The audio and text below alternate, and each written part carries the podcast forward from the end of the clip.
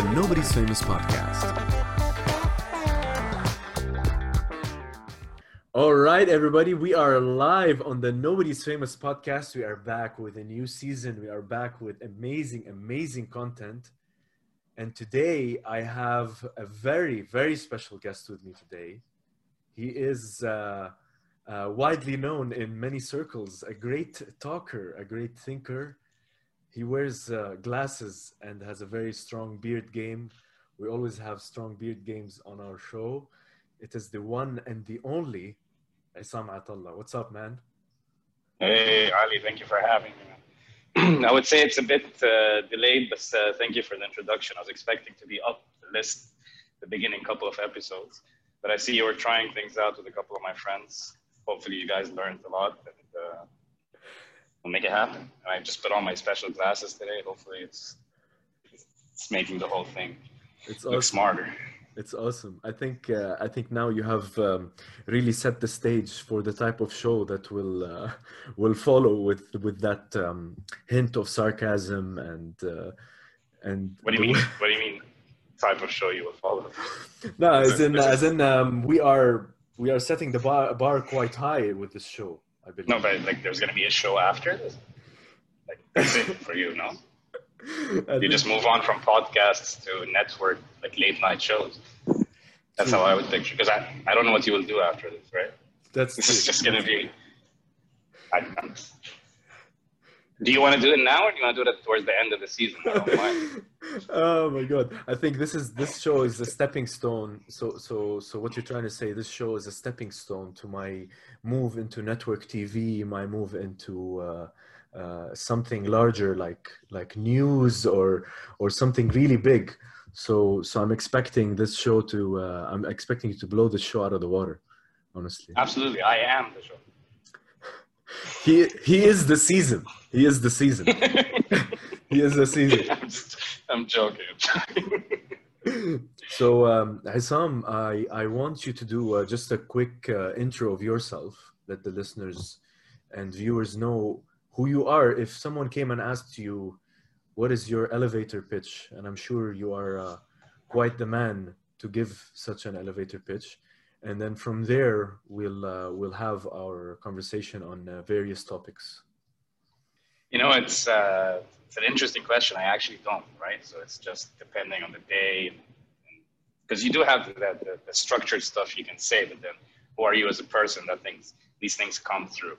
Um, and then every time somebody asks me a similar question, right? Describe yourself or think about it. I go back to remembering Amin Nashar, who you've had on the show, right? Because one time me and him were having a similar conversation, and what Amin does and practices very rigorously daily is that he wakes up every morning, writes all his thoughts on a piece of paper, clears his mind, and then starts off his day. And that I think opens up um, space for his creativity in the field of work that he's in. Uh, however, when I tried to do something similar, I put myself, I woke up, made myself coffee, I put a piece of paper and started to write. Uh, I, I couldn't finish the exercise, um, which was an interesting thing, right? Uh, but I guess the answer in short, Isam Atallah, uh, me and Ali go way back, I think grade eight, probably. That's when we first met. Uh, we are fortunate to grow up in Abu Dhabi, where we, uh, to me at least, formed a lot of these strong friendships over the years, especially that I had. Uh, I would call it a privilege and an opportunity to be able to travel into different cities and live different places, but also at the same time, it was a struggle where I had to start a new life everywhere you move, right? Um, but again, chasing ambition, opportunities unfold. Sometimes you take advantage of them and you just lead it. So started in Abu Dhabi, originally Lebanese background, in Abu Dhabi parents, like many of us, third cultured kids, like you guys uh, referred to it last time, which I see it to be something super positive. Um, and then moved to Miami, did industrial engineering. started out my career with GE Healthcare and consulting uh, moved to Medtronic. Um, I did again more work in healthcare in terms of solutions and partnering up with hospitals. Moved back to GE for about a year and a half, and then I moved back to Medtronic for about two years now. Two years now in Singapore. Um, but that's how opportunities unfolded. I consider myself to be fortunate, and you know, at certain points, I was just lucky enough to take, uh, you know, to take that leap of faith and just move forward. I think uh, you handled that uh, intro pretty uh, pretty well, Isam. I, I, don't see the struggle that um, that you think that you have, and uh, that's how you build up the drama, right? Here we that's go. what YouTube said. Here we go. Here we go. So I think um, uh, there's a couple of things actually I want to touch on there, and will probably lead us to other things about you. Is what you said at the beginning actually, which uh, intrigued me, is do you think so when you come down to write something, uh, even like tapping into yourself, and you feel like you can't find the right words, do you think that for you you're very much meticulous, like you know you take account of things, you're very very calculating and this is probably the reason why you are not maybe you can't find the words let's say in a creative way to talk about yourself or do you think that's your that kind of person versus oh absolutely. Yeah no no i don't think it's a lot of psychological issues that you were trying to refer to no, no i think like uh, i am i am at an inner peace with myself right? And, and uh, i am very open to having that conversation with myself on what did we learn today could we, have done something better? I hold myself accountable to high standards. Uh, sometimes it's bad, sometimes it's good, but you know, you continue improving a little by little. But uh, that the, that exercise where you sit down and you try to write everything, I think it's more towards the perfectionist side of me, right? You, uh, especially us in, in, the world that we live in today, where we're always trying to portray the best image of ourselves. Uh, when you have your own thoughts, you can have your own thoughts in your head. That's great, right? But once you try to put it down on a piece of paper, uh, it's the same thing as you're having your profile. And when you want to read it, you want it to be the best example of what you're writing. Um, so, but that that's the trick in the whole exercise, right? Where you're able to reach a point where you're able to put that out. Um, I haven't succeeded, but I didn't give up yet, right? So uh, I'm gonna come back to the exercise. Hopefully, we'll get it done one day. Do you think? Do you think like people should be perfectionists? Do you think, like you mentioned, peop, uh, you hold yourself to a high standard? I think for me personally, um, you know, 10 years ago when I started my, uh, my professional career working, I also held myself to a high standard, but I don't think this is, it's difficult. Like you want to do that, but I think at the same time, not that it's exhausting, but I think you need to, people need to take it easy on themselves. And the reason I'm asking this question is because you are somebody who is very like you you know apart from us just to give everybody a quick background most of us either we stayed like where we are or we've traveled came back to where we are uh, you have i think uh, from the people that i know you're the most person who stayed away from home for a long time. And i think that's a result of you chasing a certain level of of professional career. Is that true the, no, look, and I also appreciate that, right? So, so I'm, I'm humbled by what you said, but again, it's it's you can answer this question in different ways, right? So, uh, first one is yes, there were some opportunities that unfolded. So when we graduated, there was a 2006 war. It just happened by coincidence. My uncle who lives in Miami was visiting us, and my father who didn't have it. We didn't. We never planned for it, right? It was always AUB with everyone. The opportunity came, and he pushed me, and I took it.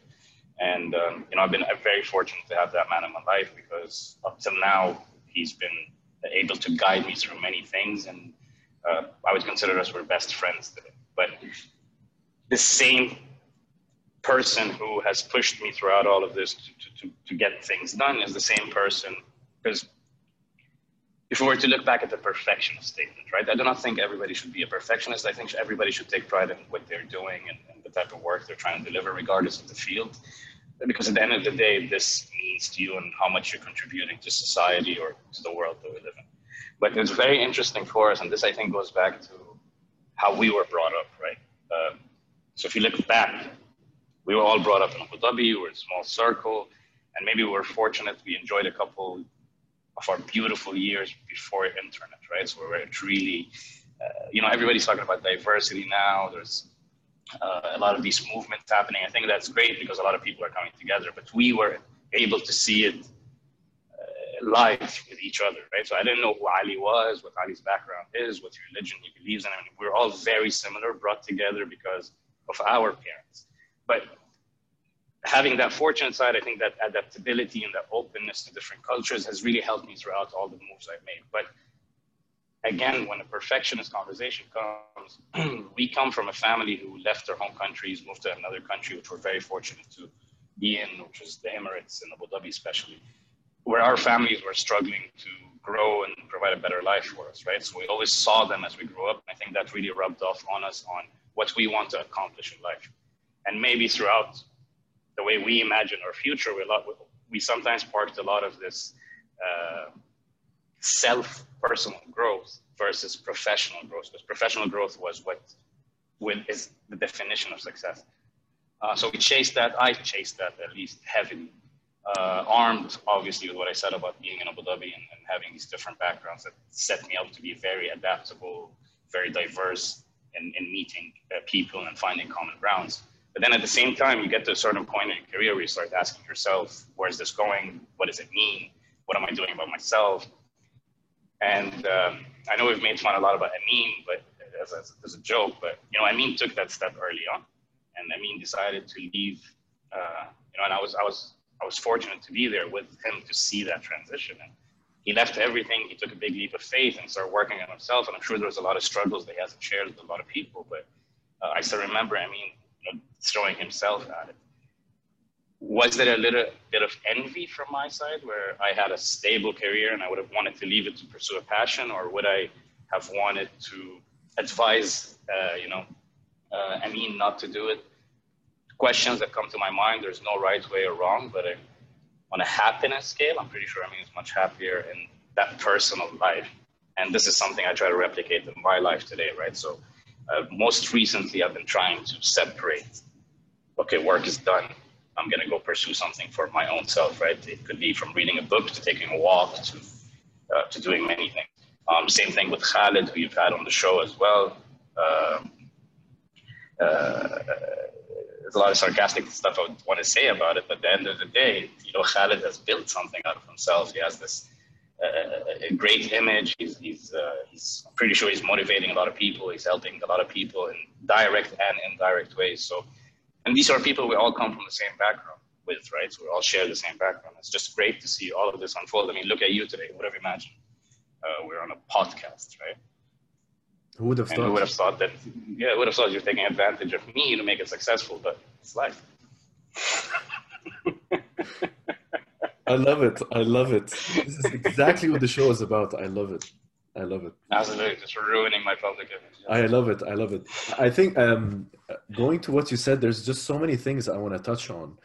But my my next question, based on what you said, is because you're referencing all these people, and what's um, really cool is when you're talking about the origin, like where we were, how we were part of the time, the childhood before the internet, and and how we were close knit and, and growing up, there is that element of creativity, and we are where we are.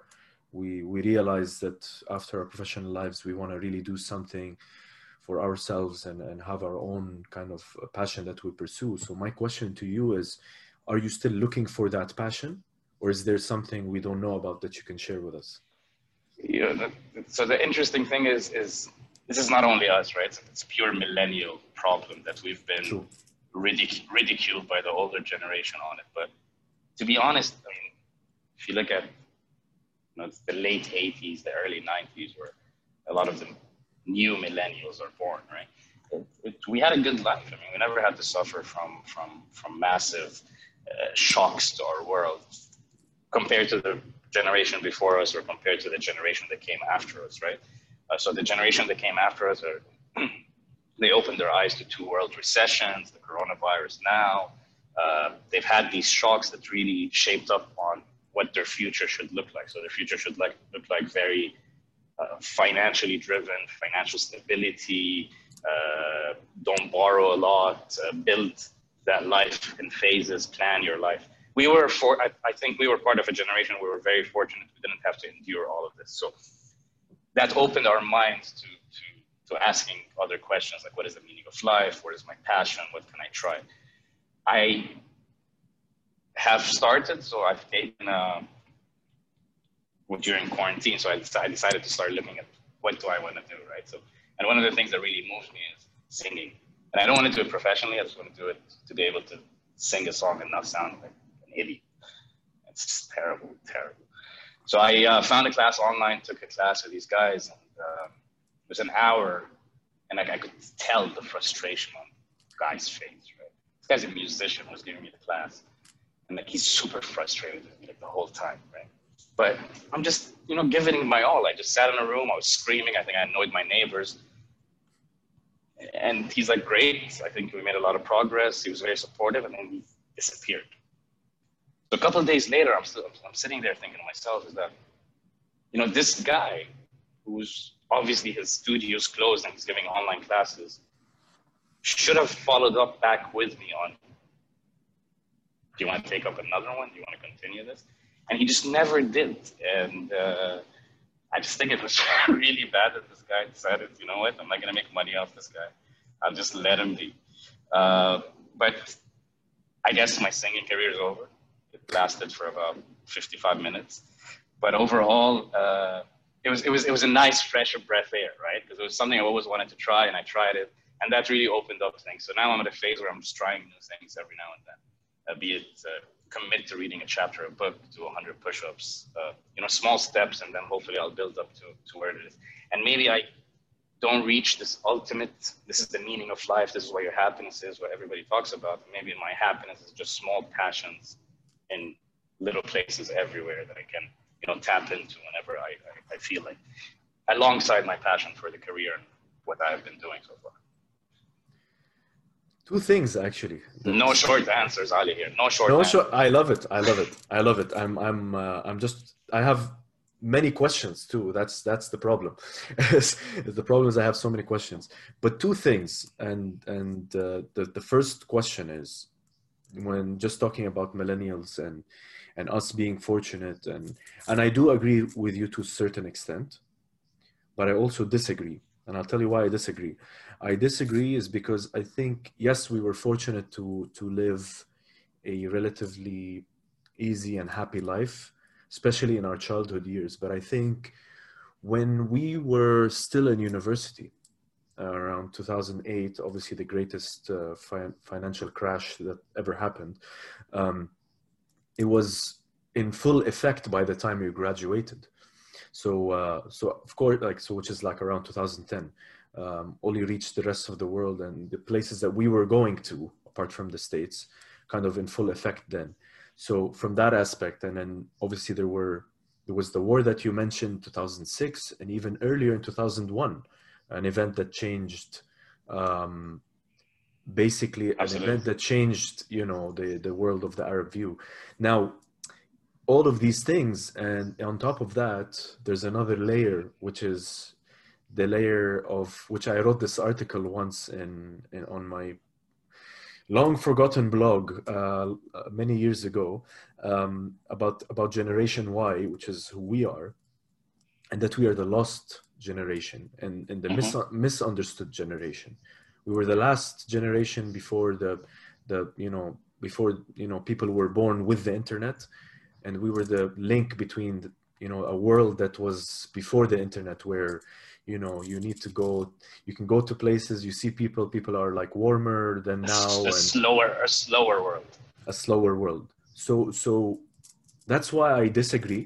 But but but do you agree with my my rebuttal so to speak? Um it, it, it and no no and you do make fair points right but when when i say that we weren't affected by it as much as other generations so relatively speaking no i think other generations suffered a bit more right um, we knew a world before 9-11. The newer generation were born into a world where terrorism was a thing, war on terrorism was a thing. So this was the world that they knew. Uh, we knew the separation. So we knew what the world without terrorism could have been. We knew a world without war could have been. Case of Lebanon, we knew what economic prosperity looked like. And then, with all due respect to the university life, and, and maybe again, I'm one of the fortunate ones, so I, I cannot speak much to it, but our tuition was paid, our rent was paid, our food was on the table. We didn't have to suffer much from it. Even when we graduated, not all of us were rushing to get a job. because we had a bit of a, of, of, a break. So that's what I mean by it. But again, I would never take it away from the people who had a different experience and, and, and hopefully they, they've, you know, they've made the best out of it and they've come out on top. And I, re- I really do wish them well on this. But so I do agree we've had our little steps along the way. We knew a world before that was uh, disconnected in a sense. It wasn't as global as it is today. Uh, and then we knew the new world that's changing day to day today. Um, but again, if, if what I would give our generation credit for, the Gen Y, is our parents. So it's, it's what, what I call, and you know, when I discuss it with a couple of my friends, what we call is uh, catering for psychology, right? Instead of catering for reality. So we were born into a world. Our parents passed on a knowledge to us that they not necessarily experienced 100% of it. Maybe they've experienced 20% of the knowledge. But the bulk of that knowledge, especially in Middle Eastern society, and especially in the Lebanese society, is that this is the way it's been done, this is the way it's supposed to be. And then us being the good kids that we are, and looking up to our parents, and, the biggest fear that if you'd ask me, what it was was disappointing our families, right? Because they put so much emphasis on that. Um, so that knowledge that was passed down to us, and and if, if, first you take it at face value and you act upon it, but then the next, I think the biggest challenge for our generation is we saw what the other side of the world looks like because now we're connected to everybody, and it was very funny because I have the type of parents who are super sarcastic, and and like we would have uh, out of every 10 conversations we'd probably have one serious conversation but like the nine other conversations were always passed through like my my parents would tell me this is how it was always done. This is how it's supposed to. be. But then like I would look at them and be like, why? And this is where things just start falling apart. So it's either I get a sarcastic answer or sometimes I get the more serious, I don't know. They they don't know. Like so we cannot hold them accountable to it. There's just this knowledge that was passed on from generation to generation, maybe the last hundred years, because the world was so slow. And then suddenly we're in the middle of these two generations, ours and the next one where the next one refused what these guys said. And there's a massive campaign on it a couple of years ago called OK Boomer, because apparently the boomers, the other generation, had very similar things. Like you guys had an easy life. You don't know what it means to buy a house and raise a family at 20. Yes, but when you bought a house and raised a family at 20, you had zero loans. Uh, you had a, a, you know, fast growing economy, you've had all of this stuff. While us, we've had to suffer from this whole inflation. So all of your actions have led us here. And we were just this generation that's just watching back and forth because we have a connection to both, right? Yes, true. And and you know, after a while, I think I'm at a point and, and, and where you have to break away a bit from the past because you. I think we're in an age today where you know what's right and wrong, right? You know what makes you happy, what doesn't make you happy, and you're able to design your life the way you want. So we're able to break away from that. We cater to it for a bit. But I think we should also look at what the reality of today and the future holds and how should we prepare ourselves for it. Uh, again, no short answers.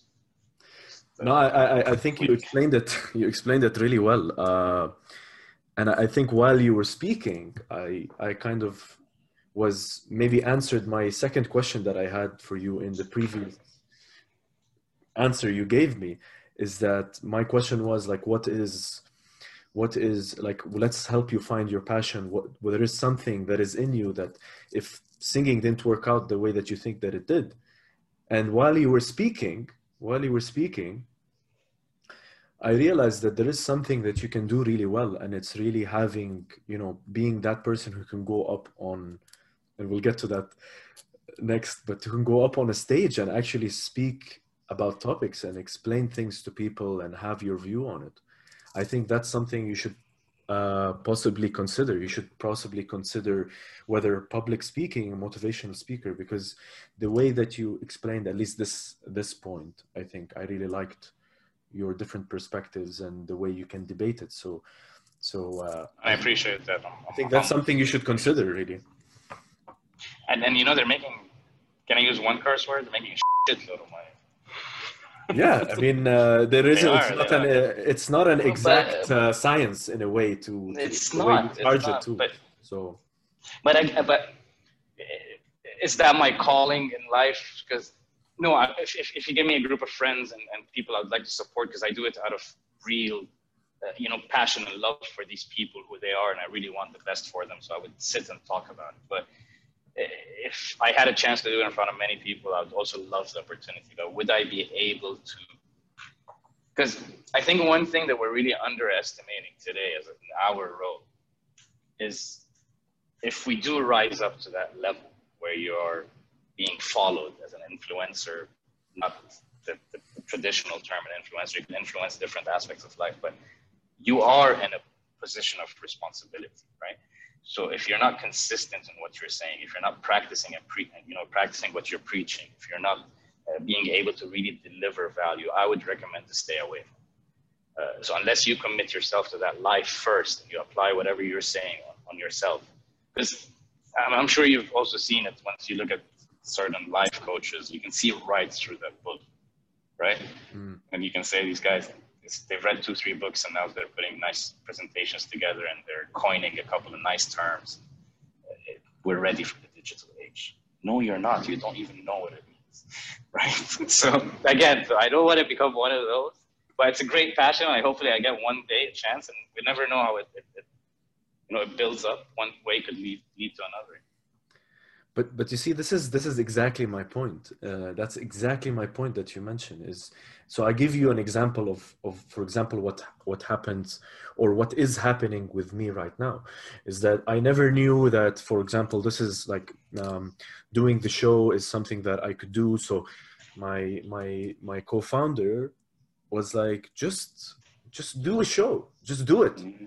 just do the show and you never know like you're not gonna know until you try and and the same thing with voiceover. It was like i would be at home i'll do some impressions i'll watch go to the cinema you know and i'll be you know coming to a theater near you. I'll start like thinking and imagining these things and like imagining doing that and saying this summer and doing all these different things and said no but wait i can do that. I can. I have this ability.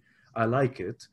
And you're not going to say that's my passion right away. I think people have um, might have this question as well. It's like, I don't know what's my passion. I like this. I really like it, but maybe it's not your passion. But I think when you start doing something, either you're earning money for it or you internally you feel good, then uh, you know you might have found it. You might have found it, and it goes back to what you said earlier: is just try, just try the different things that you think that. So, for example, you tried now singing, and you, maybe you'll try it again but you didn't have a great first experience and and um, I mean that happened to me with the guitar. Like I couldn't even tune it. So so like there's something there's something that happens, right? And uh, the second thing I want to tell you is the fact that you are aware that if you will be a motivational speaker or someone that can go up on stage and and talk about these things, you need to practice what you preach. The fact that you are aware of this fact is i think it's enough. And you are a cynical person as the all the audience can see. So i think this is adds a different twist to to to that type of career. Look i'll i'll, I'll i'm not gonna drill more into this point but uh, let me I'll, I'll explore it i promise. What i will do is i'll look into it i'll look into it. But i i just i, I want to be able to add real value to whatever i'm doing at the end of the day, right? And and standing up and talking for two hours about life and what it means, and, and, and I think this is where the huge disconnect we have in this society today, right? So if me and you are talking one on one and we forget that there's an audience or anybody watching this, hopefully nobody watching. We've been talking a lot about things, but uh, if I were to give you advice on a certain situation that you're going through today, it's all about perception, right? I, I perceive a certain problem a certain way because that's what's what my experience have told me to perceive it in, right? While you could have been perceiving it in a completely different way because of your past experiences, right? It's like when people give advice about breakups, uh, men tend to brush it off and, and, and walk away from it when I think men should be able to sit down and discuss how you're feeling after a breakup, right? Maybe you don't want to go out and get drunk. Maybe you just want to sit down, get some closure on it, just move on while girls sit down and drill deep into things and, and do it. But this is the nature of how the world we live in. And I don't think there's a right way or a wrong way. I just think there should be a balance between the two. But then again, as a simple thing of a, well, not as simple, but as, as, as, complicated and simple as it is of a breakup, right? You know, what? it's broken up, you should move it simple, but then there's all these feelings in the lower level where it's complicated and you cannot ask someone to move on from. But for me, for example, if I came in and I said, Ali, it's only been a month that you've met that girl and you should move on. I'm talking from my perception, where a month should not allow you to break down for longer than an hour, right? Or maybe that's the rule I said. But what I don't know what the month that you have spent right? I don't know what your memories have been. I don't know what your perception on it. I don't know how much you perceive a month. Maybe a month for you is too long. And this is where I think it falls when you go from one lesson in life to massive public and you expect the mass to listen. It's like, I, I, it's a science that I still think needs a bit more work, the whole public motivational speaking piece. Uh, this is why I would rather lead by example and then if you have a following, you have a following. And that's how life goes. Uh, Nassim Nicholas Taleb, for example, one of the greatest authors, right? He, I have, I, I hate his personality, but I love his books. You follow this guy on Twitter and you want to slit your wrists. Like he's just the most annoying person the world has ever met. And he's just so egoistic. He's so full of himself. But then you meet that one sided person, right? Then when this guy goes to write his books, he's a completely disconnected person. But this is what I'm trying to say, right? So it's again, it's not about the person, it's about the thinking, and then how are you able to disconnect the two. And I think it's a bit more complicated approach, but I look into it, and uh, if your show becomes a success, you're sharing whatever earnings you get, and if my motivational speaking comes to fruition, we'll uh, discuss it. Do you think that you will be someone who be- becomes an entrepreneur? Is that something that you think that you're going to pursue? Um, that's, that's a good question. Yeah, absolutely, absolutely, no doubt.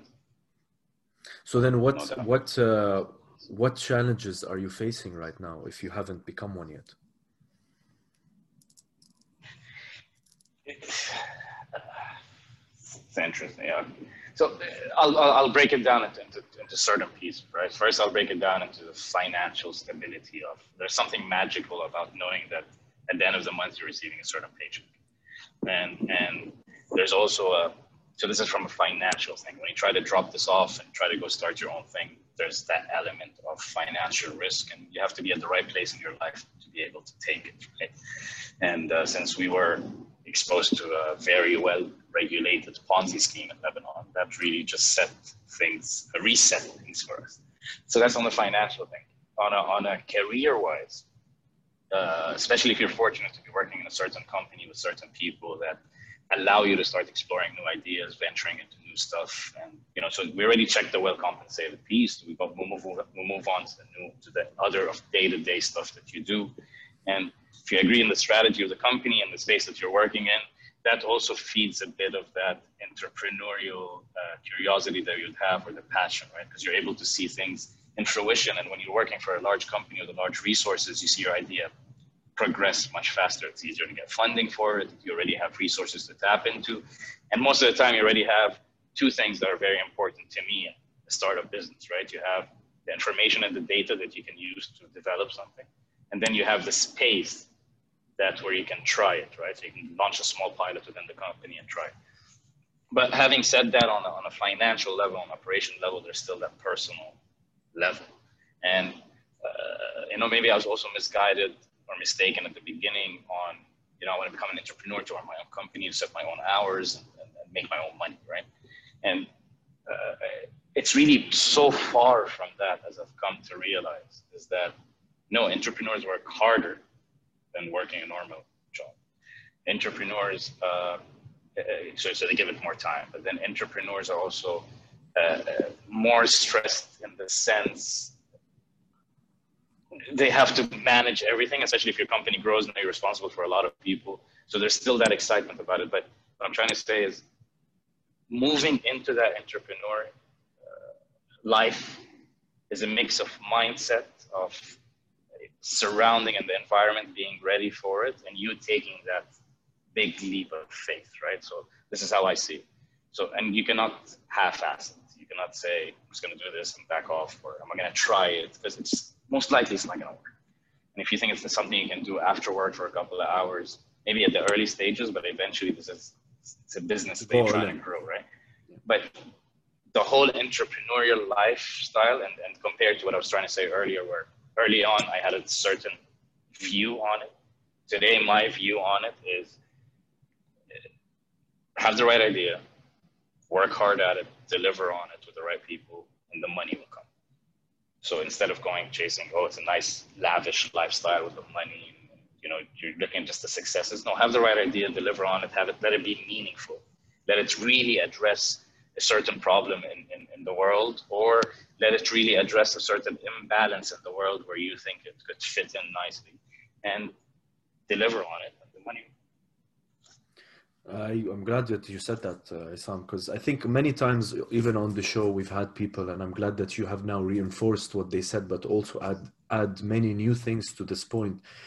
We we always try here, like to give people advice, to give them some guidance, to let them know that you you don't have to be a celebrity to be successful. You don't have to be the smartest person in the room to be successful. You don't need to be the smartest person in the world I'm really glad that you you mentioned these points, how your view shifted, because actually what you what you experience is what many people might experience. They look and they say, "Oh, entrepreneurship lifestyle, it's so like it's so great, you know, it's amazing," and then they jump into it, and they're surprised and they're like, "I can't do this anymore," and then they stop. And and uh, really, again, like I say, and I've said it many times the only way to know is for you to try it. So I'm, I'm really glad that you showed this shift in perspective. Yet for you, you also uh, saw it and accepted it and agreed, and that this is it. And before I get into it, you know, this is what I'm. This is my game plan.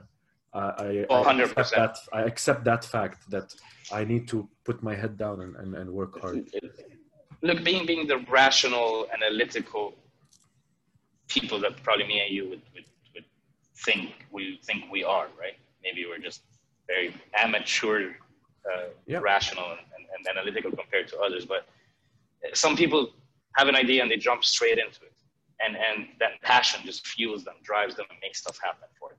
But those are just the creme de la creme, right? These are the top of the guys. Where a lot of other smarter people fail. Maybe these guys succeeded because of luck, maybe because of hard work, maybe because of a mixture of many things. But the ones that jump straight into it are some of them succeed. And then the ones that take too long planning never happen. So if you strike that balance between the two, uh, again, mindset, knowing what you're getting yourself into, the right plan in place, especially financial security, uh, being able to support yourself for two, three, four years, as long as the business needs to get up and, get up and running, where you adjust your lifestyle a bit, which is fine.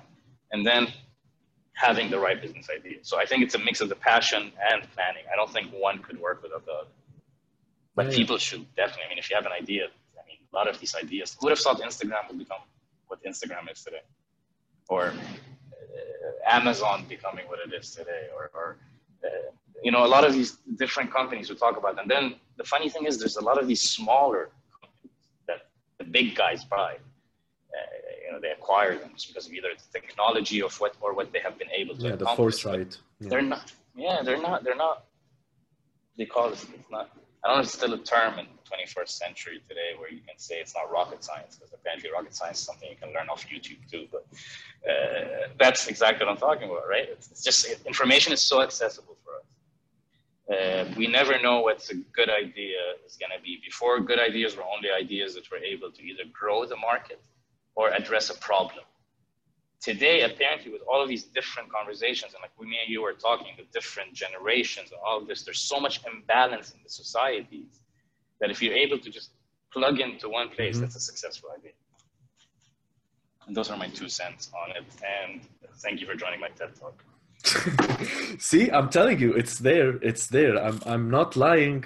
It's there. And this is coming from somebody who's been told that as well. Like I should do public speaking and and it's still something that uh, quote unquote terrifies me. So again i will never know until i try. Sam, i have uh, two more things to to ask you.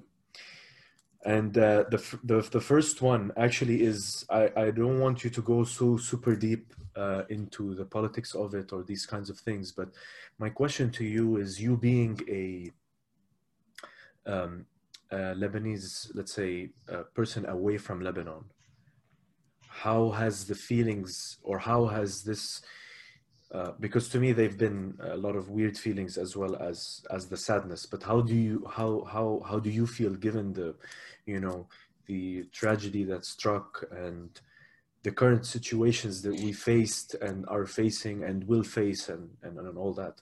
How do you feel being someone totally disconnected from from your country?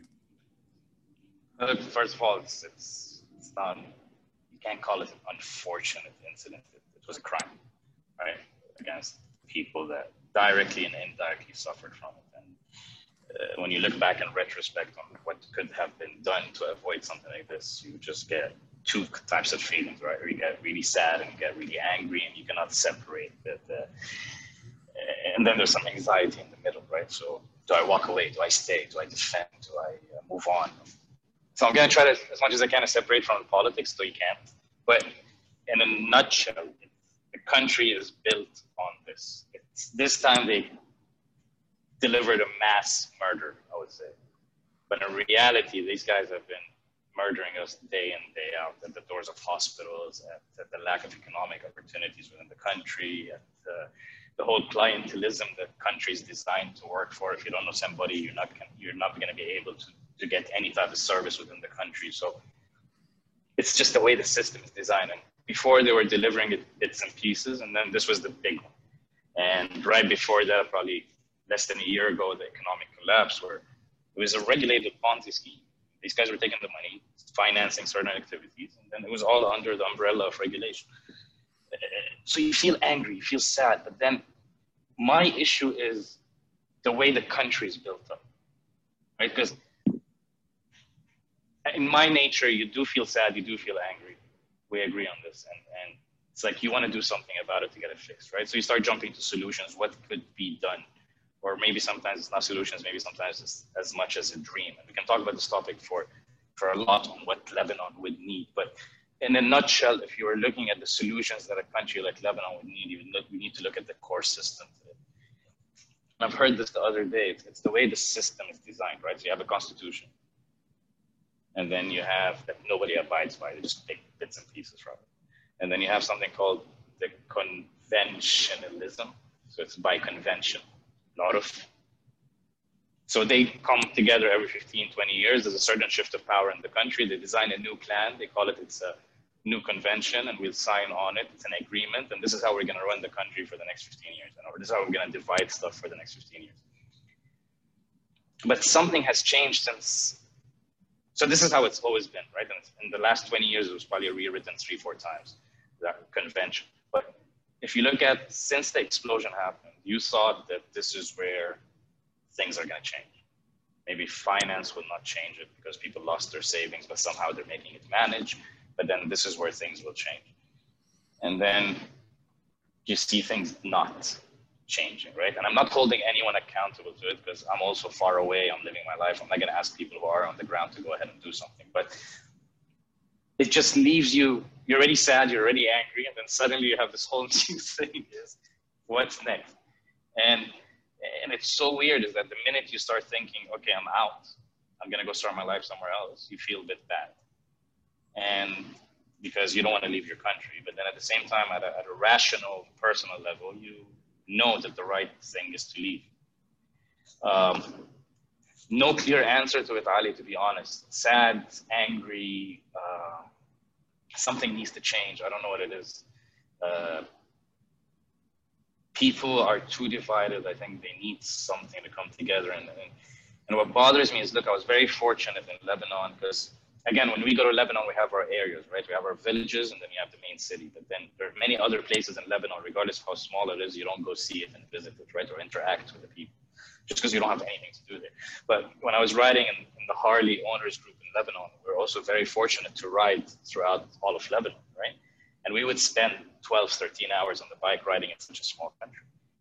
And honestly, I was continuously surprised because I was very torn between riding into an area where I had a perception because of what people told me you cannot ride into this area and having a delight walking, you know, riding through that area because people sometimes are throwing rice at and they're just happy. This this tells you what the core Lebanese is.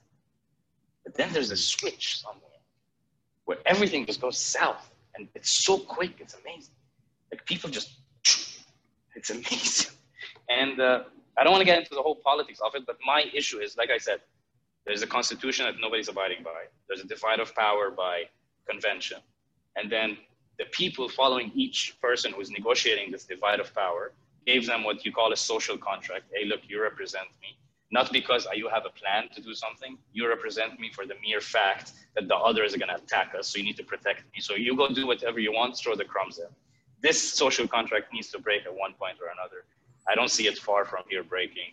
I'm very sorry that it took these big messes to happen for us to finally wake up to something. I think it's just a matter of time. And um, yeah, I'm just really hopeful for it, and I'm not to walk away. I think uh, in a very, very uh, quick, what is it, like maybe like five minutes, you broke it down. Um, but I, I, I agree with you on one point is that there is a lot of weird and confused feelings to this matter, especially um, us being uh, away from, from this and also not experiencing the, the level of horror that has been experienced. And my second uh, question to you, Isam, before we kind of close this off was, and it's a question that I like to ask a lot on the show. I actually haven't asked it in a while, and I love to uh, get perspectives on this, especially since you have an opinion on everything. Um, my question is, uh, what do you think of the name of the show? Nobody's famous. Um, look, I uh, first of all, and we'll put all the sarcastic stuff aside. Maybe I'll drop one or two if they come up, but. Uh, I think I think it's a, it's, it's it's it's a huge stepping stone in terms of what came together as a platform for regular people like like me to come out and you know just speak about their life and, and uh, their perspective on things, right? And, and uh, it's not where we're sitting here where uh, it's not a it's not a rating type of thing, right? Because it's not you're not, you're not tackling a certain topic and people are judging you on it. You're just out and saying it. But had it been a rating, I think I would have checked all the points off the podcast checklist. I would have scored super high. But that's aside. But back to the, to the, to the name of it, I think, like I said, it just gives a lot of normal people a chance to talk about certain things. And I think it starts building these connections.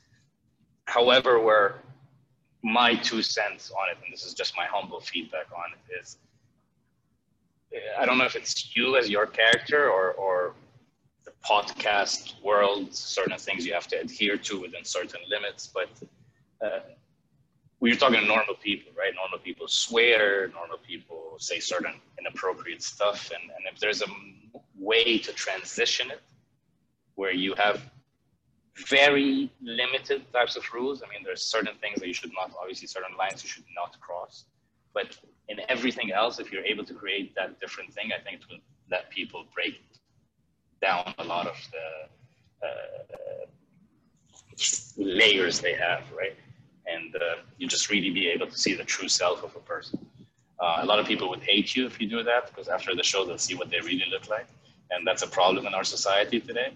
Uh, but overall, I think this is what's good for the show, and these are my two cents on it, and I'm not familiar with it at all, right? So um, take it as a as at its face value. Yeah, yeah. No, I think uh, it's a it's a good point you raise. I, I, I do understand there is some some always there's always improvements to be made and, and different directions to take. The the the origin or let's say the the point of the show was to kind of bring back. We always say it is bring back the the power of conversation. It's two people sitting in front of each other, and let's have a proper conversation in a in as normal way as possible. And I understand there are lines that will be crossed and edits to be made and things to do and i completely agree with that. And i think yes there are restrictions that i may put on myself or put on the show or we put on ourselves. And and i think it's just part of creating that environment part of creating the safe space that i want people to be in because i think that okay i can break down certain barriers for that person but I also don't want to go too too far as for too as, deep as, into the person's yeah mind. too deep into the person's mind but but from the beginning of the show until the end there is a meticulous breakdown of of certain barriers to an acceptable Absolutely. limit and where the guest also feels um, they are comfortable with because in a way the show is immortalizing the guest it's immortalizing the topics immortalizing the speech and and hopefully my hope is always that somebody might come back to a show or use it as reference and people can go and say you know what? This actually makes sense. I'm going to apply it to my real life. Or they might go back and say actually i don't agree with this point. This taught me not to agree with it so i'm moving on from that. So there's so i really i really uh, i really try to you know try to get different perspectives and make sure that people can refer back to this.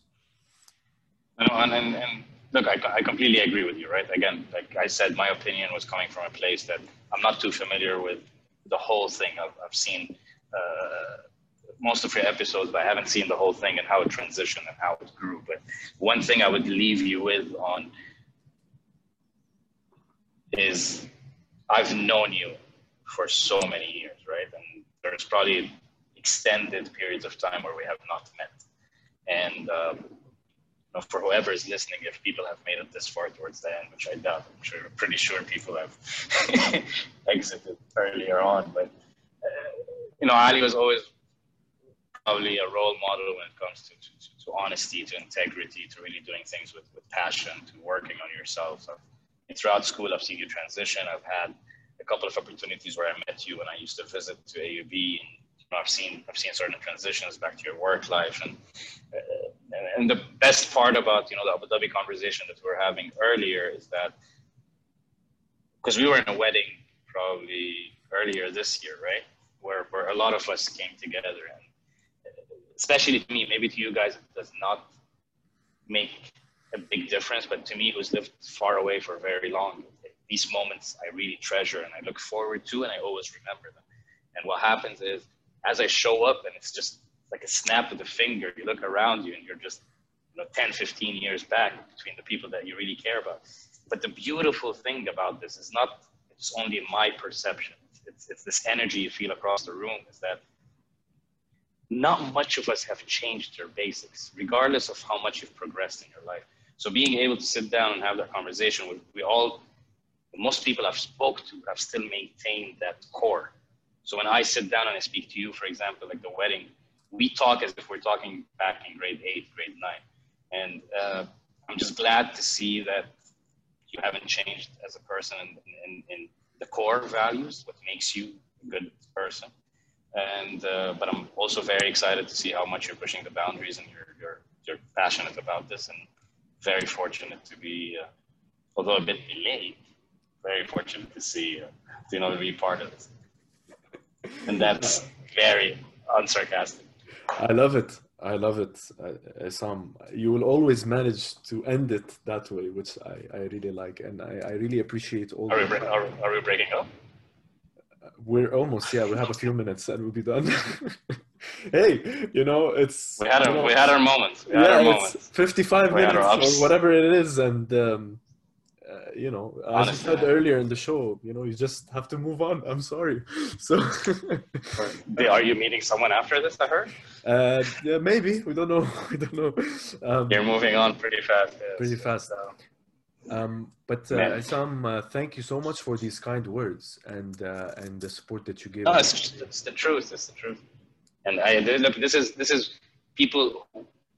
Well, based on what I said, right? I'm not trying to explain it, but what I've just said, people who really know Ali, going back as we went back, and actually, I would assume anybody that crossed your path throughout your life, right, would, would definitely agree with this. But even for somebody who has not met you at a personal level and just saw you behind the screen with your perfect jawline, but he's not just a face. There is a lot more to him, and and honestly, what I said I didn't even try to compliment. I would never. Thank you, Sam. I, I don't want to say more than that, but I want to say that I, I really want to break up with me now. Yeah, I wanna.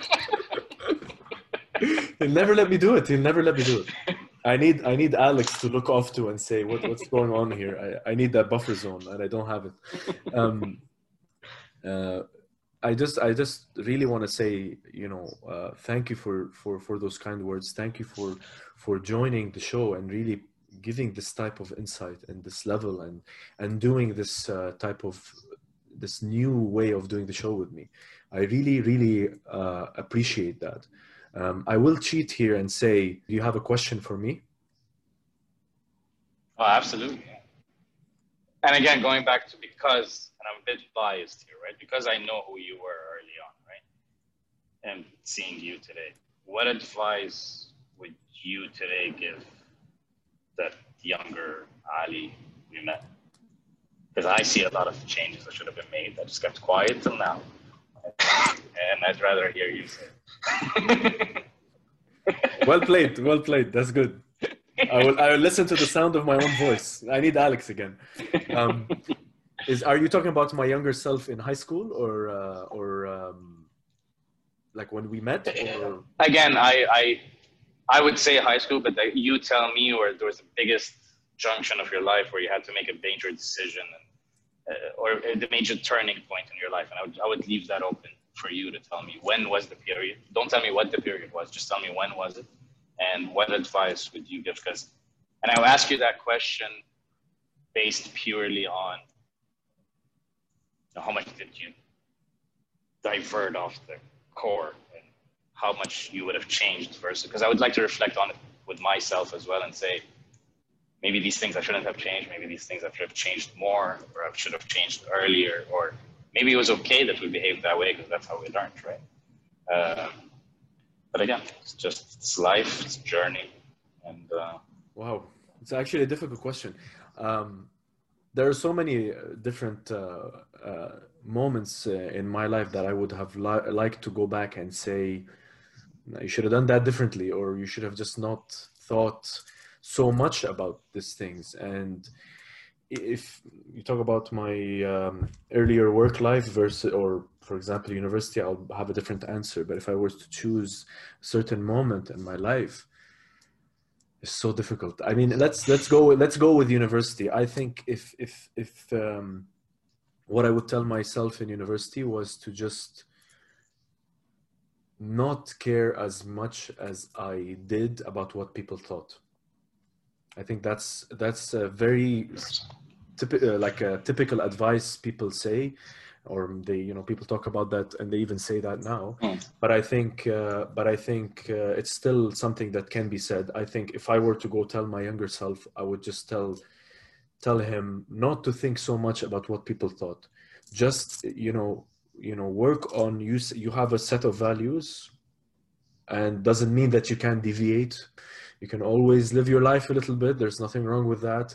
You can always push the boundaries as you said. You can do certain things but i think what's important is to i'm saying make sure you're you know it only takes one moment to ruin your reputation. Make sure you you you you have you hold yourself to a standard but at the same time don't be afraid to live a little and just don't you know uh, don't worry about people who are not significant in your life. Don't worry about what they think you know and and and if there's something in your life that you really like uh, there's a passion that you want to pursue just start it and plan along the way. And i always say i always say this. I said it in many shows and and even when we were back in the studio shows if you have something that you you love in your life just start it even if you're not you don't mm. know all the pieces yet so just start it no and then you know it makes me happy to hear that, right? And and I'm glad, and I completely agree with you. But I just have one small follow-up question on it. It could be a yes or no, right? Your university life in Lebanon versus your university life when you did your master's in Spain, right? Okay. So similar university life.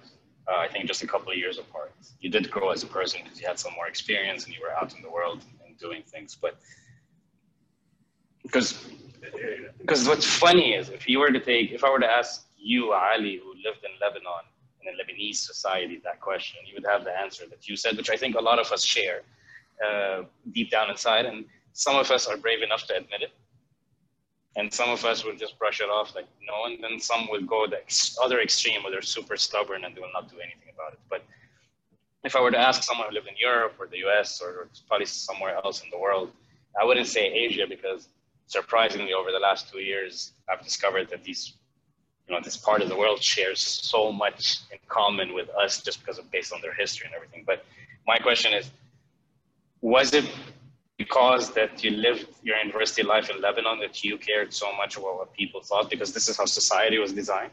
Or did you have faced something similar in, in Spain? It's the last question. We have to wrap up, and I'll. Uh, you have 60 seconds. Just make it happen. Thanks, host. Thank you. Indeed, Alex again. Absolutely. Um, thank you. anytime. Thank you for that question. It's. Uh, I, I think. Uh, I think. Uh, it's a very societal thing, and I, I don't think it's it's just restricted to Lebanon. I think it's just overall, you know, mixing with the different Arab societies. You always will have this. Uh, um, you know, uh, the perception the fear factor of the perception, and I'm not saying that you know in Europe or whatever you go there and you just you know not think about yourself but there is a point where you kind of let your guard down and you're like okay i'm not in the same society so i might do things a little bit differently. But i think this is the point where you need to still remember that regardless of whether you're arab um, american uh, chinese uh, whatever type of nationality you are you will have certain core values and regardless of where you are in the world you must do your best to um, stick to them. And there were moments in in in uh, in Spain as well where I I I've you know I've faltered, I've made mistakes, and there are moments where I stuck to them. And I think it took me a long time, even when I came back to Abu Dhabi, it took me a long time for me to realize that that's okay. You're never gonna be perfect in every single decision you will encounter. You're never going to make the right decision. It's never going to be the right time. And you cannot hold, going back to what we said, I like that it's come full circle in a way. Never like you will always like you will hold yourself to a very high standard, but it's also very difficult and takes a mental toll on yourself to say you will always make the right decision. And if you don't, you will spend the next month beating yourself up. I think it's very, very very unhealthy mentally and and also affects your relationships with people because then they will not classify you as someone who's working hard and okay he made a mistake. They'll classify you oh this guy is a perfectionist. Make sure you know you know what you're saying when you speak to him and you know there's no room for error and they start to instead of understand you and accept and work with you they start to fear you and that's not what you want uh, to be very honest and uh, at least in my opinion No, no, it's completely, completely fair. It's a good answer. Okay, and with that, we'll uh, wrap up the show. It's uh, first episode of the new season. You guys can expect a lot of great things coming. It's all downhill from here after this episode, but um, I hope you guys enjoyed it. And every time Ali posts a new episode, you guys can just replay this one.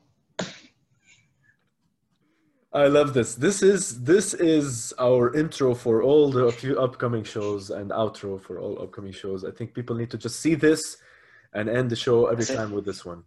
No, no, no, and just that's it. Move on with life. That's it. Yeah, exactly. That's Yeah, that's it. shut it down. Shut it I, down. I don't. Yeah, I, just that's it. What was it? The Will Ferrell speech, right? When he's accepting the uh, the award for the best golfer. Have you seen it? No, I Probably haven't. YouTube. He's like, wait, you guys are gonna have a show after this? it's done. I'm the best person alive. This is awesome. This is probably look it up on YouTube. I should. And I think what uh, what I really like, uh, this is a historical moment in the show, is that you are the first person to ever outro the show. Um, I will still outro this because this is standard, but you you are the first person to outro the show, and I, I thank you for that. Wait, wait, don't don't start dropping technical terms. Outro is closed, right? Yeah, close. Yeah, It's- then I outro the shit out. it's done. I don't know. I don't know how you're gonna. I don't know how you're gonna out outro this. I'm gonna attempt it right now. Um, so, guys, um, this is my my attempt at out outroing the show. the Energy, the energy. I haven't started. I haven't started yet. I haven't started yet. Um, thank you guys for joining the Nobody's Famous podcast. This has been an absolutely epic, awesome, unstructured, unfiltered, and confusing show to say the least. With the one and the only Assam Atallah, you have given us your insight on so many different topics. I love your enthusiasm, your direct, blunt responses to everything. I really, really loved your your energy on the show. So thank you for coming on. Thank you so much for coming on.